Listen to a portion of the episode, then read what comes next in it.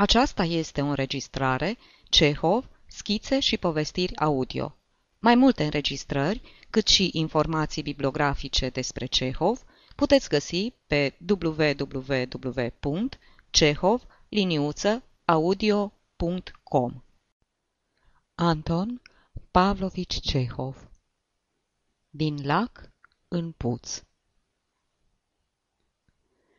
Avocatul Caleachin venise la Gradusov, dirijorul corului catedralei. Ședea pe un scaun și tot sucind în mână o citație trimisă de judecătorul de pace, îi spunea Orice ai zice, Dosifei Petrovici, ești vinovat. Am pentru dumneata toată stima și prețuiesc bunele sentimente pe care le manifesti față de mine. Dar, cu părere de rău, trebuie să-ți spun că n-ai avut și nu ai dreptate. Ai insultat pe clientul meu de Reveașchin. Pentru ce l-ai insultat? Dracul l-a insultat, izbucni ca un vulcan Gradusov, un bătrân înalt, cu o frunte îngustă, ce nu făgăduia prea mult, cu sprâncene groase și cu o mică medalie de bronz la butonieră. I-am făcut doar morală și atâta tot. Proștilor trebuie să le bagi mintea în cap, pentru că altfel nu mai poți trăi de răul lor. Bine, Dosifei Petrovici, dar ce ai făcut dumneata n-a fost morală. Așa cum a declarat clientul meu în jalba pe care a înaintat-o, nu numai că l-ai tutuit și l-ai făcut de două parale în public, dar l-ai tratat de măgar, de ticălos și câte altele. Ba, la un moment dat, ai ridicat și mâna, ca și cum ai fi fost gata să-l jignești și cu gestul. Păi cum să nu-l cârpesc, dacă merită? Ei, uite, Asta îmi place. Dar înțelegi odată că nu ai niciun drept să faci așa ceva. Niciun drept? Ba, pardon, domnul meu, asta s-o spui lui Mutu. Pe mine să nu încerci să mă prostești. După ce au făcut vânt din corul epitropiei, a stat zece ani în corul meu. Așa că, dacă vrei să știi, eu sunt binefăcătorul lui. E supărat că l-am dat afară, ăsta e adevărul. Dar cine-i de vină? I-am dat un picior, fiindcă făcea pe filozoful. Când ești om cult, când ai fost la universitate, poți să faci și pe filozoful. Dar când ești un lătărău, un neghiob, stai în colțul tău și țineți gura. Tacă-ți fleanca și ascultă la cei cu adevărat înțelepți. Dar pe el, dobitocul, îl tot răgeața să trâncăne fel de fel de nerozii.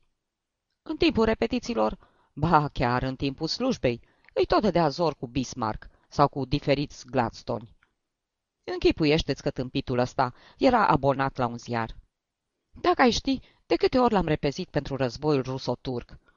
În loc să cânte, s-a plecat spre tenor și începea să povestească. De pildă, cum au aruncat ai noștri în aer cu dinamită crucișătorul luftii Ghelâl. Păi se poate una ca asta. Firește, e bine că ai noștri au învins, dar nu-i un motiv să nu cânți. Ai tot timpul să pălăvrăgești și după liturghie. În sfârșit, ce mai turavura? E un bou. Va să zic că și înainte îl insultai. Înainte să nu-i sărea țandăra. Își dădea seama că o fac spre binele lui. Era conștient. Știa că e un păcat să-i contrazici pe mai mari și pe binefăcători. Însă, de când a intrat conțopist la poliție, i s-a urcat la cap și nu vrea să mai asculte. Eu nu sunt cântăreț, zice, ci funcționar. Am dat examen de registrator la colegiu. Ba, ești un dobitoc, zic eu. Lasă mai moale cu filozofia și mai bine suflăți mai des nasul decât să te gândești la avansare. Tu nu ești făcut pentru măriri, ci pentru nimic nicie. Dar el, ce crezi, se prăfăcea că n-aude. Dumneata, admiți așa ceva?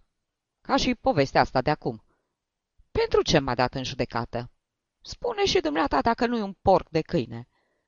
Mă dusesem la bodega lui Samopliev să beau ceai cu epitropul bisericii noastre. Bodega era tixită de lume, niciun loc liber.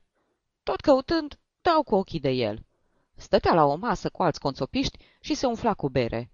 Făcea pe grozavul, vorbea cu nasul pe sus, gesticula. Trag cu urechea. Păle vrăgea despre holeră. Ei, ce zici de asta? Iarăși filozofie. M-am stăpânit și n-am scos o vorbă. Dă-i înainte, dă-i înainte, mi-am spus eu în gând. te mănâncă limba. Și, tocmai atunci, pianul mecanic a început să cânte un marș. Asta i-a dat damp mitocanului. S-a sculat în picioare și a început să zbiere. Prieteni, să bem pentru propășire. Sunt un bun fiu al patriei mele și cel mai înfocat slavofil al țării. Am o singură inimă în piept și o dau și pe aceea. Dușmani, alinierea. Dacă cineva nu-i de părerea mea, să binevoiască să se arate. Și-a izbit cu pumnul în masă. Ce vrei? Nu m-a mai putut abține. Mi s-a urcat sângele la cap. M-am apropiat de el și l-am luat pe departe, delicat.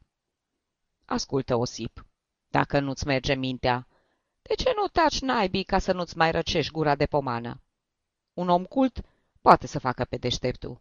Dar tu, neisprăvitule, lasă-te pe gubaș. Ce ești tu? Un vierme, un nimic. Eu ziceam o vorbă, el zece.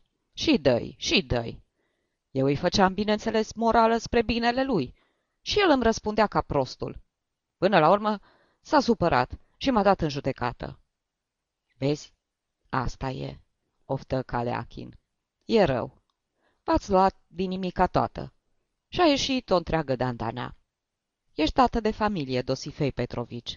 Lumea te respectă. Iar acum se lasă cu proces, cu fel de fel de acuzații și incriminări, poate chiar cu arestare. Trebuie să-i sprăvim cu povestea asta. Am găsit un mijloc cu care Dereveașchin e de acord. Vino azi cu mine la bodega lui Samopliev, când sunt adunați acolo funcționari, actori și toți cei față de care l-a insultat. Cere scuze și de Reveașchin o să-și retragă plângerea. Ai înțeles, Dosifei Petrovici? Te sfătuiesc prietenește să consimți. L-a insultat pe Dereveașchin. L-ai făcut cu ou și cu oțet. Și mai ales, te-ai îndoit de sentimentele lui cele mai nobile. Mai mult, le-ai luat în derâdere. Știi că astăzi așa ceva nu merge. Trebuie să fii mai cu băgare de seamă.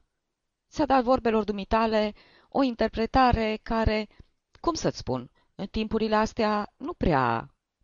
În sfârșit, acum e șase fără un sfert. Vii cu mine. Gradusov făcu energic din cap că nu, dar când Caleachin îi relată în amănunt ce anume interpretare se dăduse vorbelor lui și urmările ce ar fi putut să le aibă, o lăsă mai moale și se învoi. Ia mai bine aminte, îl descălea avocatul pe drum. Cere scuze cum trebuie, în toată regula. Apropie-te de el, spune-i dumneata, iartă-mă, îmi retrag cuvintele și așa mai departe. Când ajunseră la bodegă, găsiră un adevărat sobor. Obișnuită adunătură care venea în fiecare seară să bea ceai sau bere. Dereveașchin stătea la o masă înconjurat de toți colegii lui. Era un om fără vârstă, spân, cu ochii mari, fixi, cu nasul teșit și cu un păr atât de aspru că văzându-l îți venea să-ți lustruiești cismele cu el. Chipul lui era alcătuit în așa fel încât din prima clipă te lăsa să ghicești totul că de Reveașchin era un bețivan și jumătate, că avea voce de bas, că era prost, dar nu până într-atât încât să nu se creadă foarte deștept. Când îl văzu pe dirijor intrând, se sculă și își zburli mustățile ca un motan. Știind pe semne că o să aibă loc o căință publică, cei din jur deveniră atenți. Iată, spuse Caleachin de cum intră. Domnul Gradusov este de acord. Dirijorul dădu bună ziua în dreapta și stânga, își suflă zgomotos nasul, se făcu roșu ca racul și se apropie de masa lui Dereveașchin. Scuză-mă, mormăi el, fără să-l privească, vârându-și Batista în buzunar. Îmi retrag cuvintele în fața întregii societăți. Te scuz, spuse Dereveașchin cu vocea lui de bas și se așeză la loc, aruncând o privire triumfătoare celor din prejur. Mi s-a dat satisfacție. Domnule avocat, poți să retragi plângerea. Da, îți cer scuze, continuă Gradusov. Scuză-mă. Nu-mi plac fasoanele. Dacă tu ții neapărat să-ți spun dumneata, bine, fie, am să-ți spun dumneata. Iar dacă tu vrei să te socot om deștept, n-ai decât. Ce-mi pasă mie? Eu n-am nimic cu nimeni. Naiba să te ia. Dăm voie. Ai venit să te scuzi sau să mă insulți? Nu cumva vrei să mă scuzi din nou. Doar m-am scuzat odată. Și dacă nu ți-am spus iar dumneata, e fiindcă mi-a scăpat. La urma urmei, ce? Vrei să-ți cad în genunchi? Mă scuz și chiar aduc mulțumiri Domnului că ți-a dat suficient bun simț ca să oprești toată tărășenia. N-am timp de umbla pe la judecăți. În viața mea n-am avut un proces și nu țin să încep acum. De aceea nu te sfătuiesc nici pe tine, adică pe dumneata. Bineînțeles. Și acum, hai să bem pentru pacea de la San Stefano. Să bem? De ce nu? Vorba e, frate Osip, că tot măgar ai rămas. Nu spun asta ca să te insult, ci așa, ca să dau un exemplu. Da, frate Osip, ești un măgar. Îți aduce aminte cum te târai la picioarele mele când s-au făcut vânt de la corul episcopiei? Și acum îndrăznești să-ți dai în judecată binefăcătorul? Măi, boule, măi, nu ți-e rușine? Nu e lui rușine, domnilor? Dă-mi voie, asta înseamnă că iar mă insulți. Cât uși de puțin. O spun doar ca să-ți deschid ochii. Acum se cheamă că ne-am împăcat, așa că nici prin gând nu-mi trece să te insult. Ce? Crezi că o să mai împun mintea convită ca tine, după ce am văzut că ești în stare să-ți dai în judecată binefăcătorul? Dracu să te ia! Nici nu vreau să mai stau de vorbă cu tine. Și, dacă mi s-a întâmplat acum, fără voia mea să te fac măgar, apoi să știi că ești și rămâi măgar.